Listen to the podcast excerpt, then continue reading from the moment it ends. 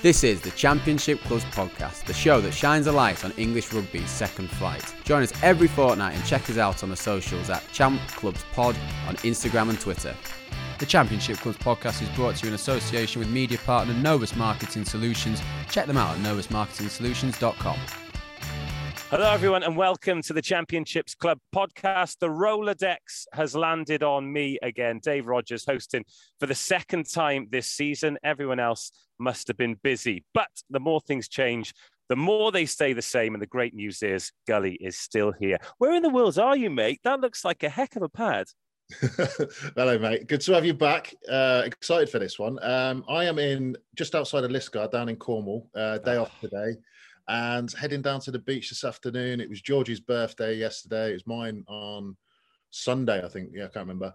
Uh, so we're go, we're get, we're heading down there for some food on the beach uh, down at a place called Polkerris. So I've got a bit of a day planned. It's nice.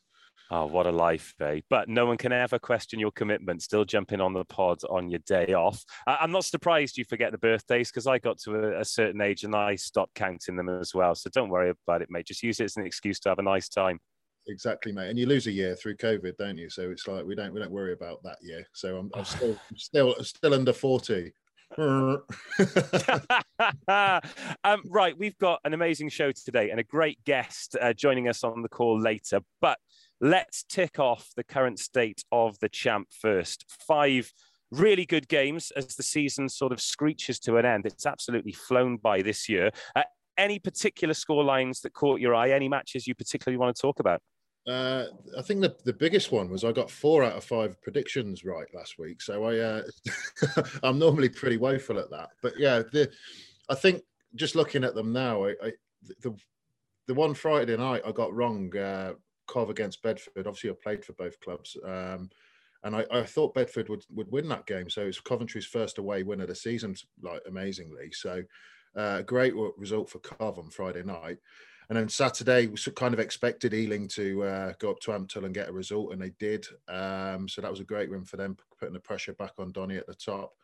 Uh, Jersey getting a good win at home. Uh, Richmond, uh, well, I mean, that what a result that is against Hartpury, uh, 20 points to 12. Brighty scoring again. I think he's pretty close to getting to 200 tries as well in the league this season. So that's something to look out for. And then the, the, big one obviously was the Donny Pirates game, and Donny Donny picking up a bonus point win against Pirates was huge for them, especially after the announcement the week before. So a fantastic result for Donny. Uh, Pirates picked up a bonus point, and they're still in the race actually. So it's it's fascinating at the minute. It's not over by any stretch. So it's be I'm really excited for the for the end of the season and the games. It's nearly over. I can't believe it's nearly over well, there's still Ealing v Pirates to come in the season as well. But let's talk about Donny first, because after that announcement, obviously everybody involved with the club and, and people outside the club as well, the, the public outcry really was something. But to react that way on the pitch, because it would have been really easy for the players to, to not be there psychologically or physically, but they were, and to still continue and to get that result, I think that says a lot about that group.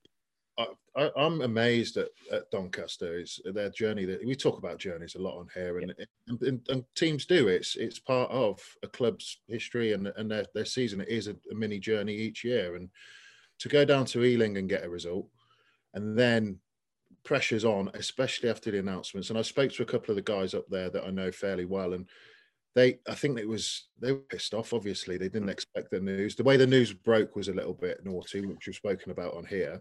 Uh, but it shows the resolve in that group. Um, you know, Bodes is doing. A, I mean, what a job that bloke's doing um, to be to be challenging for for the championship and challenging for the for the league win and going into the prem and hopefully you know their appeals will go through and, and they'll get an opportunity and whoever wins the league gets that opportunity to go up but i i, I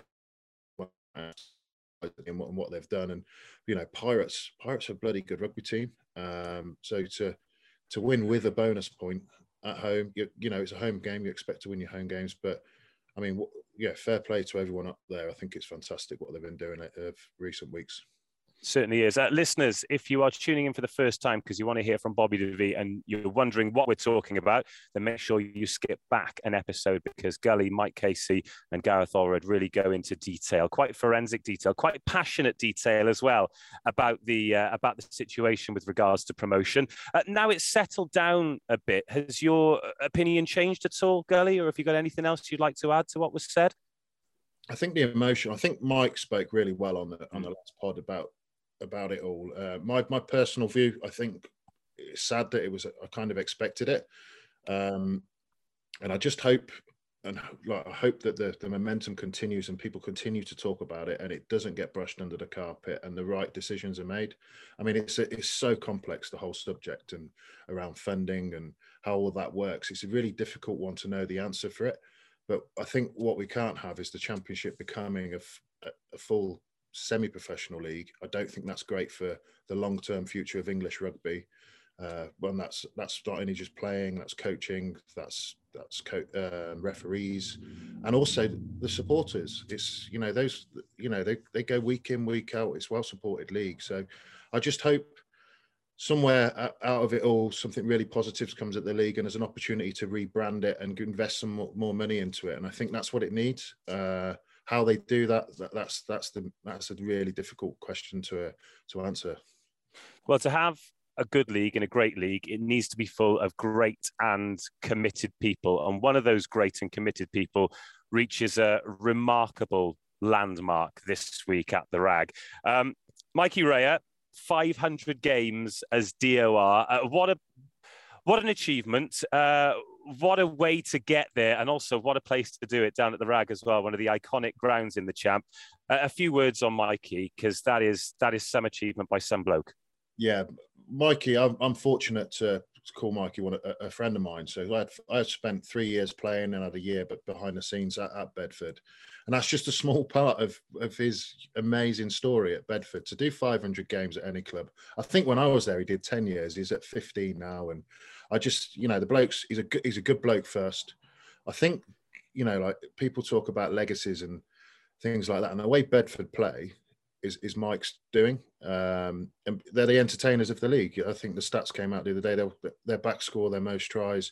If the forwards can get parity, then Jesus, they can beat anyone. And and that's down to Mike. And you know, there's been a lot of players coming coming in that club and go out, and everyone speaks positively of it. And that's that's Mike's influence. And I, you know, it's it's great talking about him. He's a good bloke, great on the beers. Um, but it's it's a hell of an achievement, and it shouldn't be. You know, it, it should be shouted about. I think it, I think it's an amazing thing, especially in professional sport now, to be able to stay in a role for that long and and stay fresh and stay stay vibrant and have the players still engaging, and it's it's just great. Um, so yeah, congratulations to Mike for this weekend, and like you said, what a place to go and do it. 500, maybe 500 more. Who knows? Um, so he heads down to the rag for that what you what would you call it? A quintessentiary?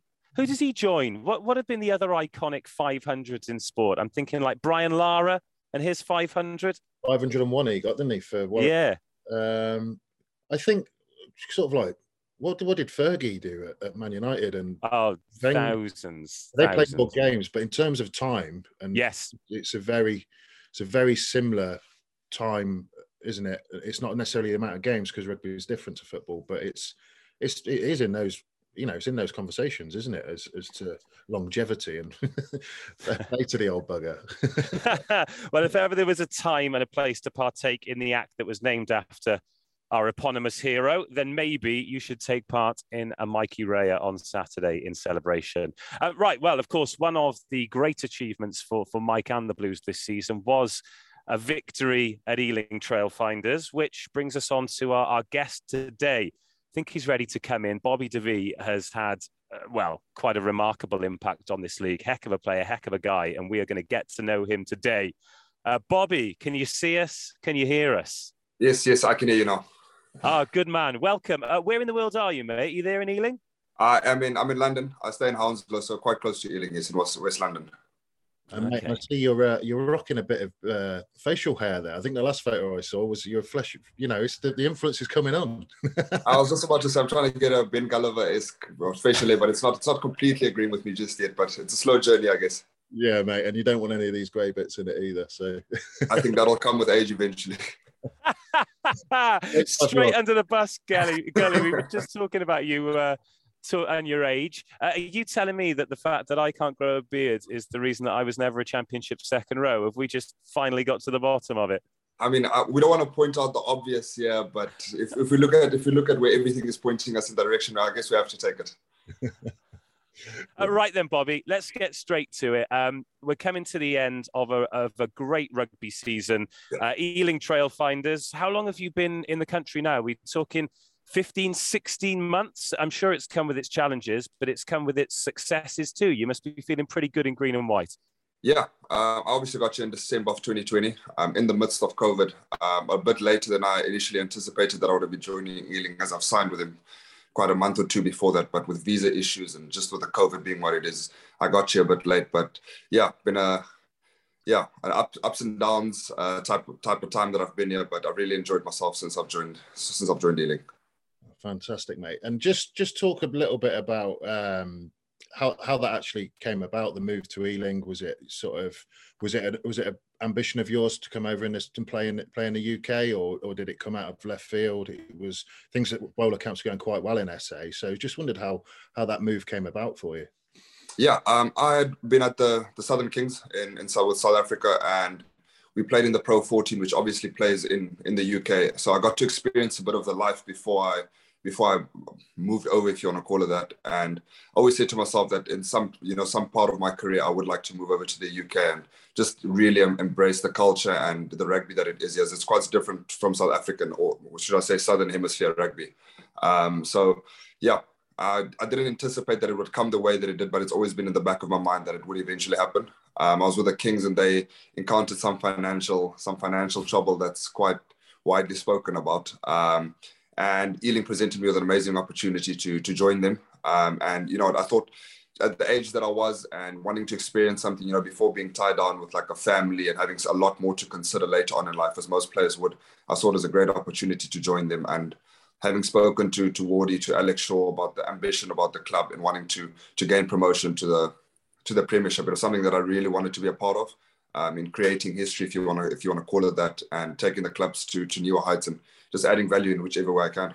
Just hearing you talk about how you joined and, and sort of how it w- was was sold to you. It, it resonates with uh, an article I read, uh, Jamie Lyall, when you had a great chat to him when you first arrived with Rugby Pass, and you talked about wanting to be a part of something with the Southern Kings and maybe wanting to play 100 games for them and helping them build and rise uh, and reach their full potential. And it feels like a similar story with Ealing as well, you joining with the situation they're in and trying to get them to that next level. Yep. Is that something that, that really resonates with you as a player uh, and as an individual? Yeah, I think I, I definitely think so. Um, sorry if I use the word definitely. A couple of the boys warned me that it's a bit of a South African thing. We tend to go to yes, no, definitely, but um, I definitely do think that it is something that resonates quite highly with me. And you know, I've I've spoken about it quite quite a lot. That I, you know, I want when I look back at my career, I want to be part of, of something bigger than just having said that I played for a hundred for ten for ten different clubs, but to bring my son back to to London one day or to to Ealing and be like, listen, they in the top four of the Premiership now, and I was part of something that created that. Um, it's something that's that's quite dear to my heart. Um, I think very often as rugby players, we we get caught up in the accolades of saying that, you know, you played for England or you played for the Springboks. Um, but just because that didn't happen in your career doesn't mean that you you shouldn't have a career that you can be look back on and be proud of and be happy about the legacy that you left behind.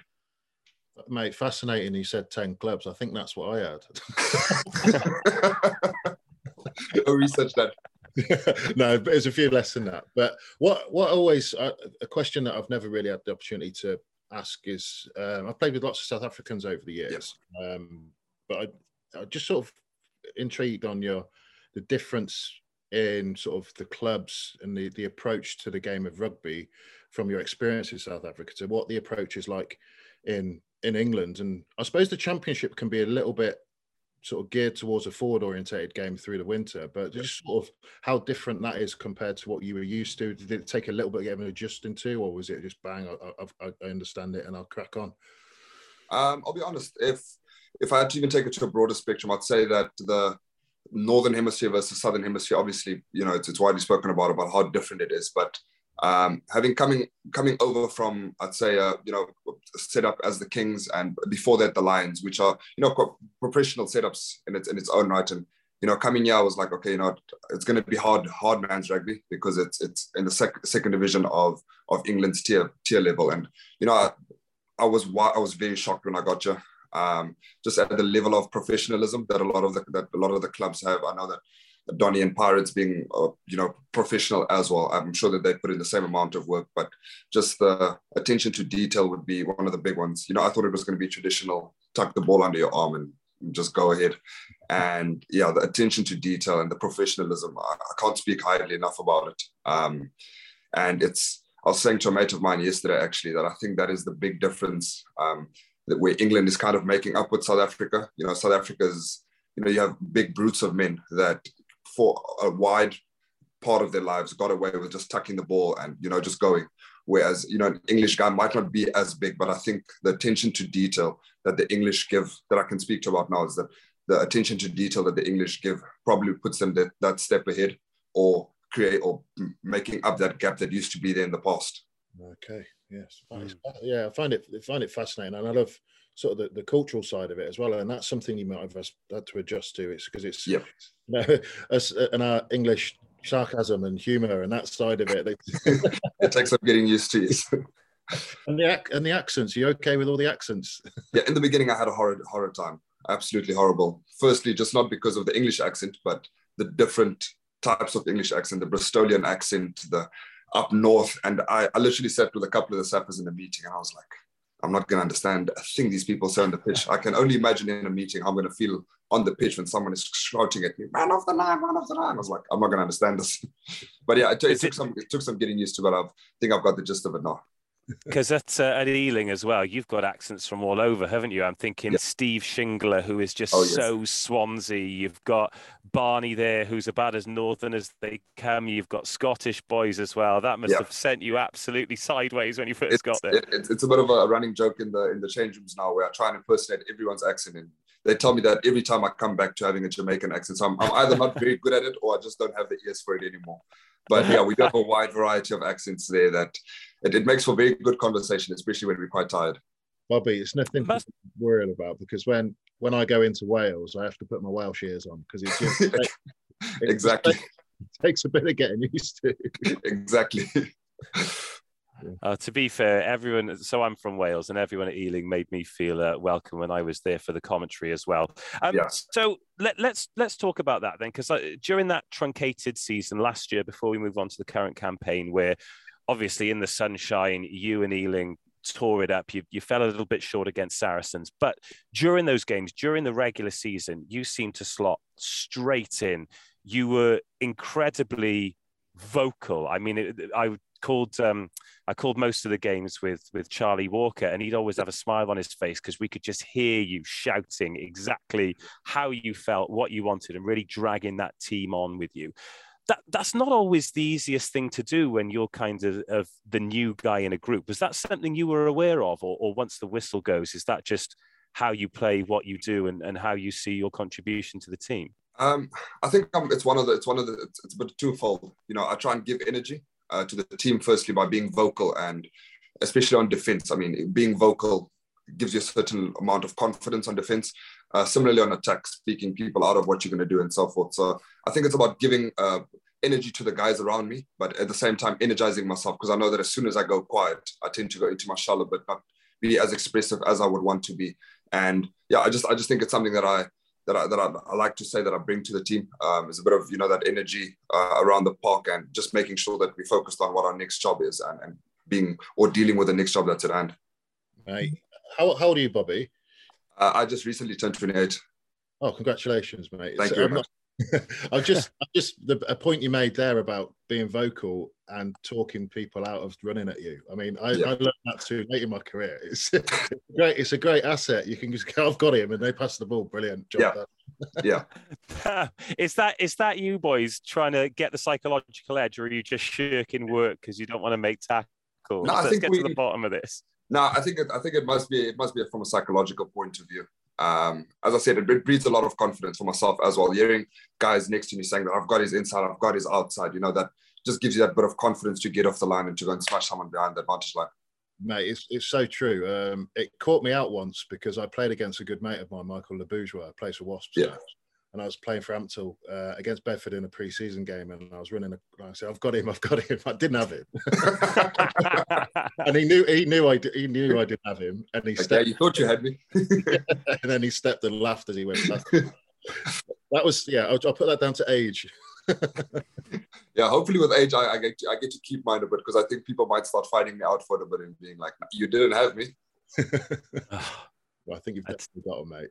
I was going to say, I tell you what, it's a brave man who runs straight into you. Uh, let uh, make no mistake. Uh, let's uh, let's talk away from the pitch because you know we we're so lucky to have you here, and thanks for finding the time. And, Oh, and just going back to everything that I've that I've read about you, it seems like family is a massive thing for you, and you mention your your parents all the time.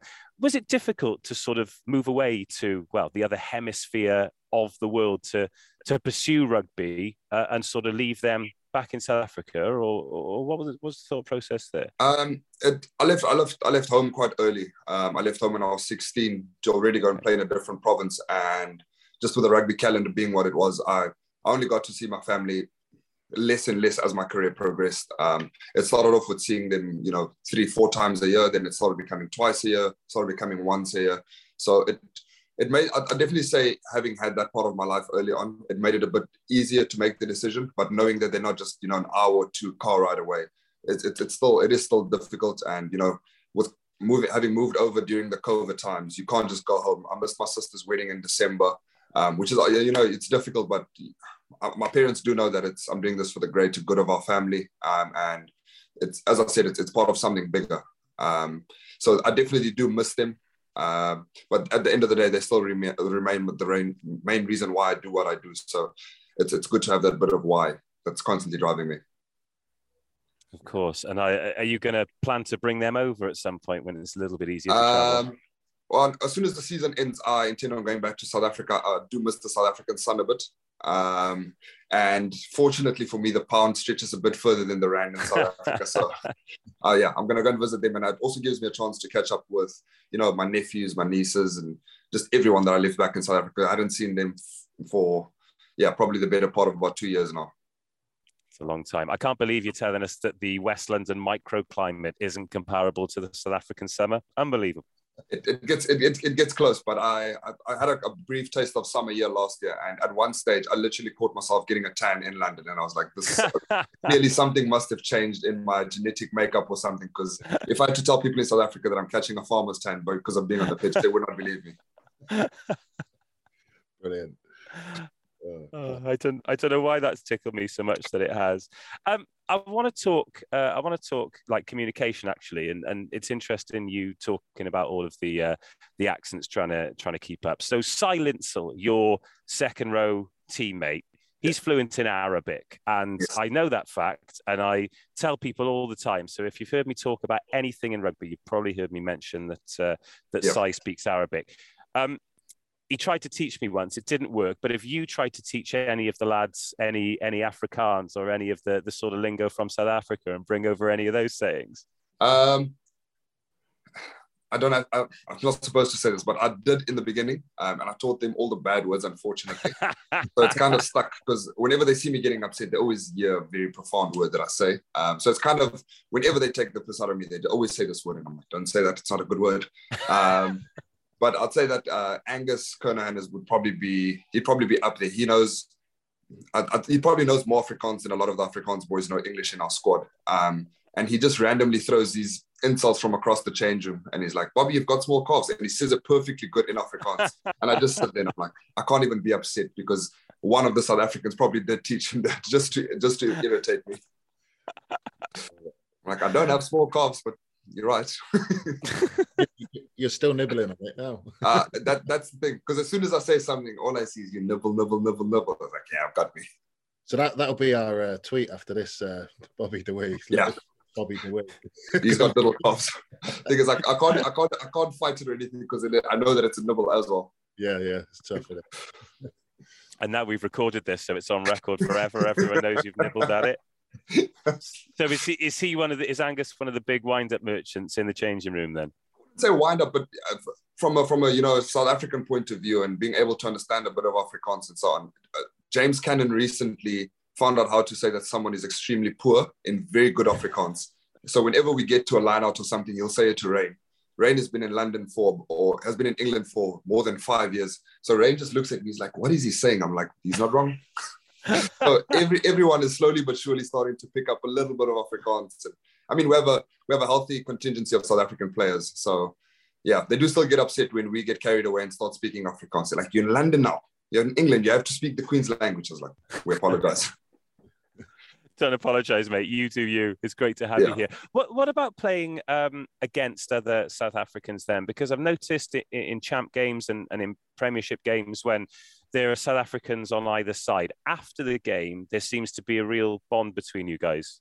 Yeah, um, it's, it's, it's absolutely crazy. I mean, uh, we this past weekend we played against Ampthill, and uh, I was unaware that one of the centers was uh, Jordan Venter, who's obviously from uh, South Africa. He is I'd probably say about ten years younger than I am, but you know, on the pitch, you don't really you don't really see it. But we obviously wouldn't have played against each other in South Africa. But he would obviously have recognized my name exactly the same as I would have recognized his on the team sheet. And you know, afterwards we was like, "Hey, what's up, Boyki?" And I was like, "Okay." So we just we just like a brief exchange of words, just to be like, "I see the South African in you, and I acknowledge you." And so, yeah, as I said, it's, it's it's obviously a bit different when you play against South Africans that are a bit older. Similarly, Donny last year played against Jerry. Wouldn't Jerry Sexton? I wouldn't really say that he's a South African, but he spent a year in South Africa, so you do acknowledge that there's another South African, and it's nice to see a lot of South Africans coming through and playing in the champ.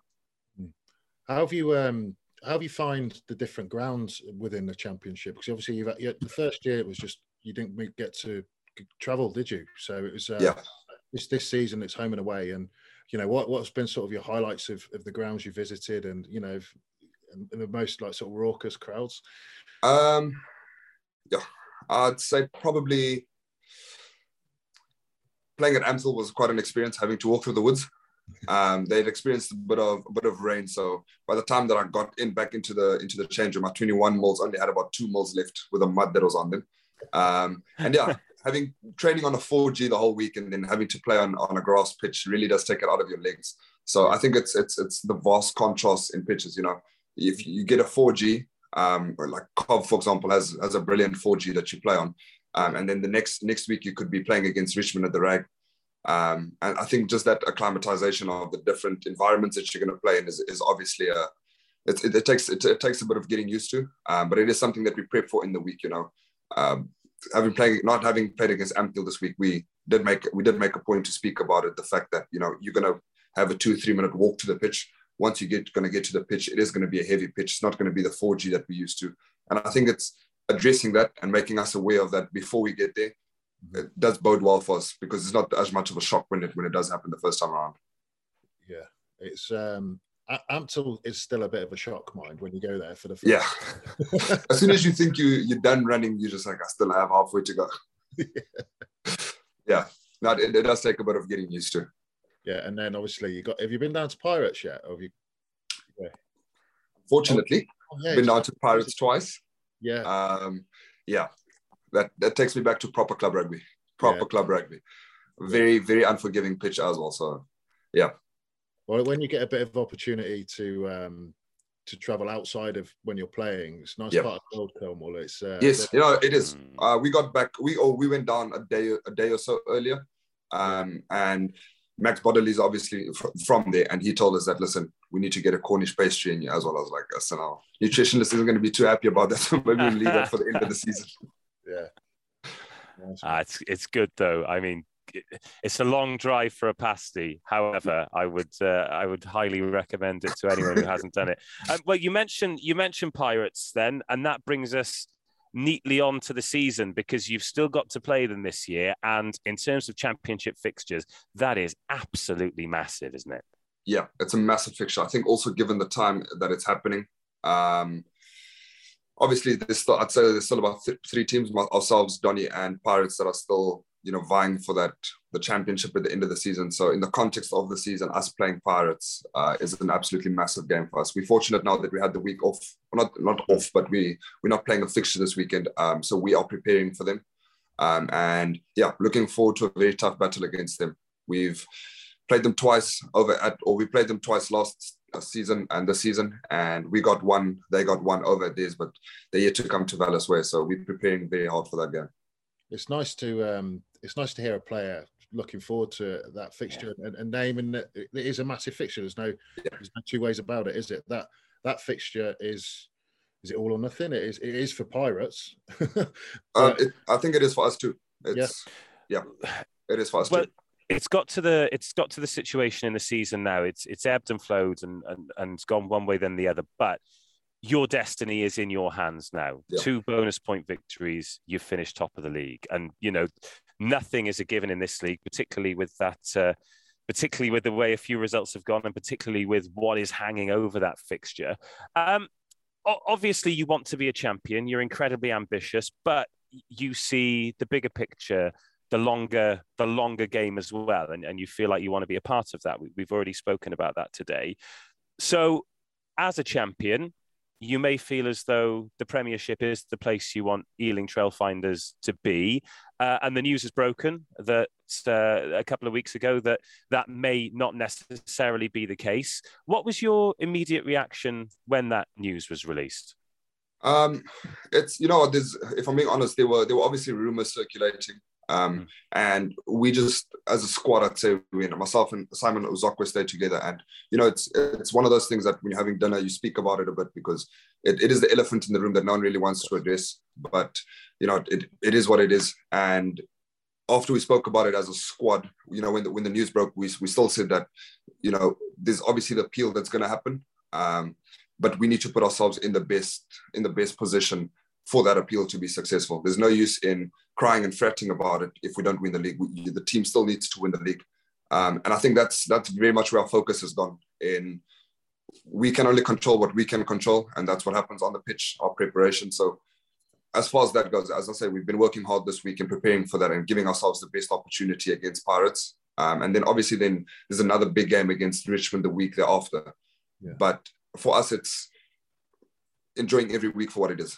Um, there's certain guys that are moving on at the end of the season. There's certain guys that are retiring at the end of the season, and it'll be the last two weeks that you get to to spend with them in this sort of environment. So it's it's it is very much geared towards just enjoying each other's company, controlling what we can control, and yeah, with Wardy and the administrative staff, they'll take care of the the logistics surrounding the appeal and all that. And that's as I said, from a player's point of view, that's out of our control. So we don't we don't really think or try and give it too much energy.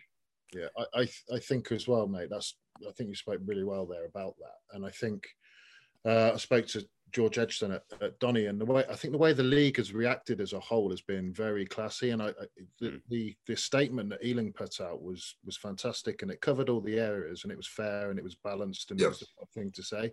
And and I think from a playing point of view, it was so nice to be talking about the rugby again last week. Yeah. And the rugby took over, and it's you know that's great, and that's the, that's the right reaction, and it's just that's why we do this pod. It's just like it's so positive this league, and I just think the reaction from the league has been fantastic. We just we just let them them deal with it now, and then hope the right decision comes at the end of it.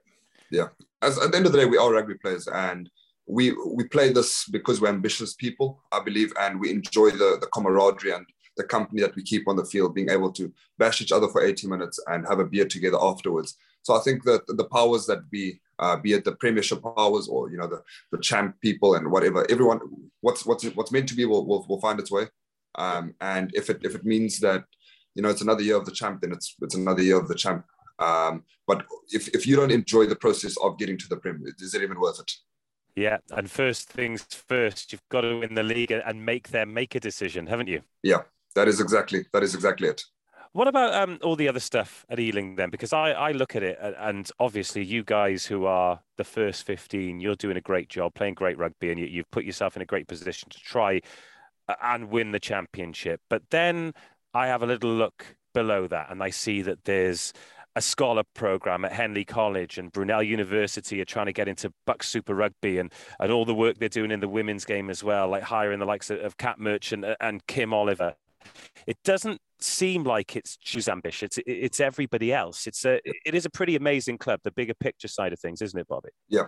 Uh, in order for uh, in order for us to take to the pitch on the weekend and and get the results that we get, or to work as hard as we do, we need more than just 15 guys training against one another. Mm-hmm. We need mm-hmm. our, our, team manager Jamie. We need him to take care of things off the pitch for us, so we don't have to stress about that. So it really is a it is it is a collective effort from everyone. I mean, when we sometimes down with injuries, we, we get to call on the boys from you know the, the, academy to come and train with us. And they slot in seamlessly because what they do when they're not with the first team is still to aid the first team in the bigger picture if it makes sense. So being able to call on you know a guy like lefty zigaros a lot of guys wouldn't know him but he's he's one of the the head props there. And he comes and he trains with us and he brings a lot of intensity keeps a lot of the other titans on their feet. I remember he had a a bit of a tiff with with Lewis Steed, who's you know who has a lot more experience than him, but he, it's still in the aid of preparing the team and taking the the team to where, where we want to be. And at the end of the day, that's I wouldn't even say it's going to stop with the Premiership. Once we once we do eventually get into the Premiership, that'll be you know getting into the Champions Champion Champions Cup and and all that. So it isn't something that we reference as a team and saying that listen, we want to get into the Premiership, want to get into a Premiership. As I said, it's in the end of the day, it is all part of the process for us. Um, but part of being that in that process is meaning that the different cogs in our system all need to be ticking at the same wavelength. Full disclosure: when those youngsters come in, do you try and bash them up a bit?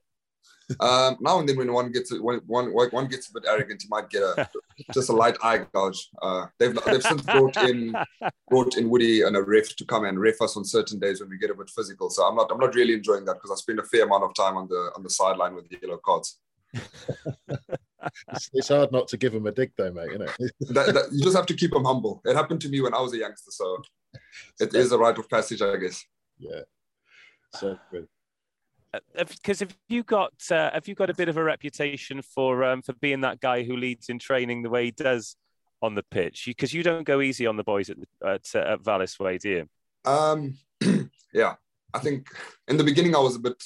It was it wasn't a very good a good stigma to carry because I, I think the first three weeks I was yeah injured three boys and Rayn being the club captain we had a bit of a chat on WhatsApp and he said to me he was like listen you need to tone it down because not everyone is running at that same same level as you are and if you know you're going 100% and someone's going 20% you're going to end up injuring people so I've, I've had to I've had to tone it down a bit but we our, our training sessions are still incredibly intense incredibly physical um, sometimes I think that our, you know, our, our physical days are tougher than the games, and that's why we have those days to prep us for the weekend.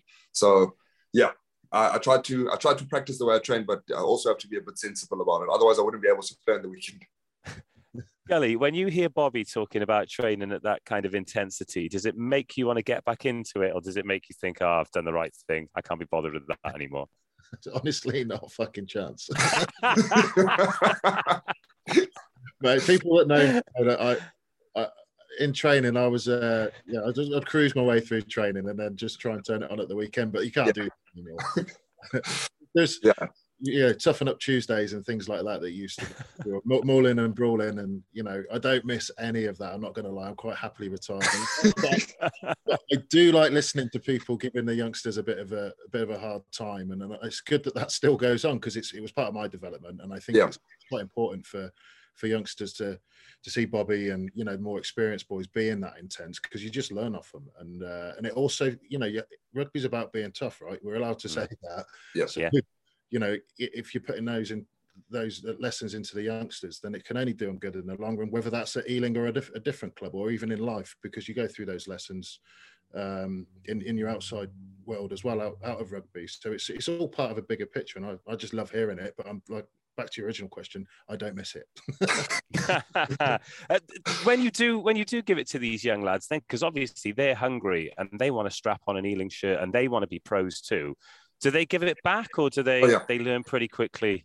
Yeah, yeah, no, they definitely do. I mean, as I said, they they know that they're coming into the first the first the first team setup, um, and it's also one of those things that even though we do give them a bit of you know the occasional eye gouge or whatever the case might be they know that it, who it was, but there's there's still that mutual respect between not taking the piss with someone and just doing it for a bit of banter or you know if things get carried away, we get properly stuck into each other, and then there's there's no respect. Then you know we have a full go at one another. It's not first team versus ACAD. It's two guys that are vying for the same position, and we get stuck into each other, and then you know we shake up or shake hands and make up afterwards. Hmm. Ah, I love it. Right, let's uh, let's talk business then. It's coming to the end of the champ season. Doncaster have got one game to go. They've got Nottingham away. Trailfinders, you've got Pirates, and then you've got Richmond. Pirates have got Hartpury, Trailfinders, then Ampthill. If we have another call like this and we do another podcast in six weeks' time, are Ealing Trailfinders championship champions? Yes, yes, we're backing ourselves all the way. Um, as you said, our destiny is in our hands, and we know that we have the squad depth, we have the, the squad quality um, to pull off results. It's all about, as I said, putting in the work on the training pitch and making sure that we get those things ticking over for the weekend. I love that. I can't argue Yeah. with that. I think Not at all. I think yeah, yeah. I just I think it's great. You're confident, and from the outside, I'd say you're still favourites, but as there is still you know that game next weekend's. I'll be watched hopefully yeah, watching that one, and uh, it'll be a really interesting day. And and then hopefully you're going into the last weekend knowing a win against Ealing, uh, sorry against Richmond. yeah.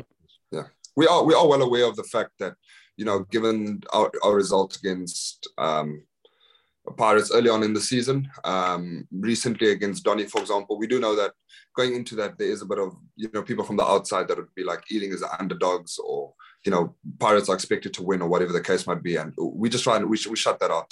Um, we'll embrace the underdog tag.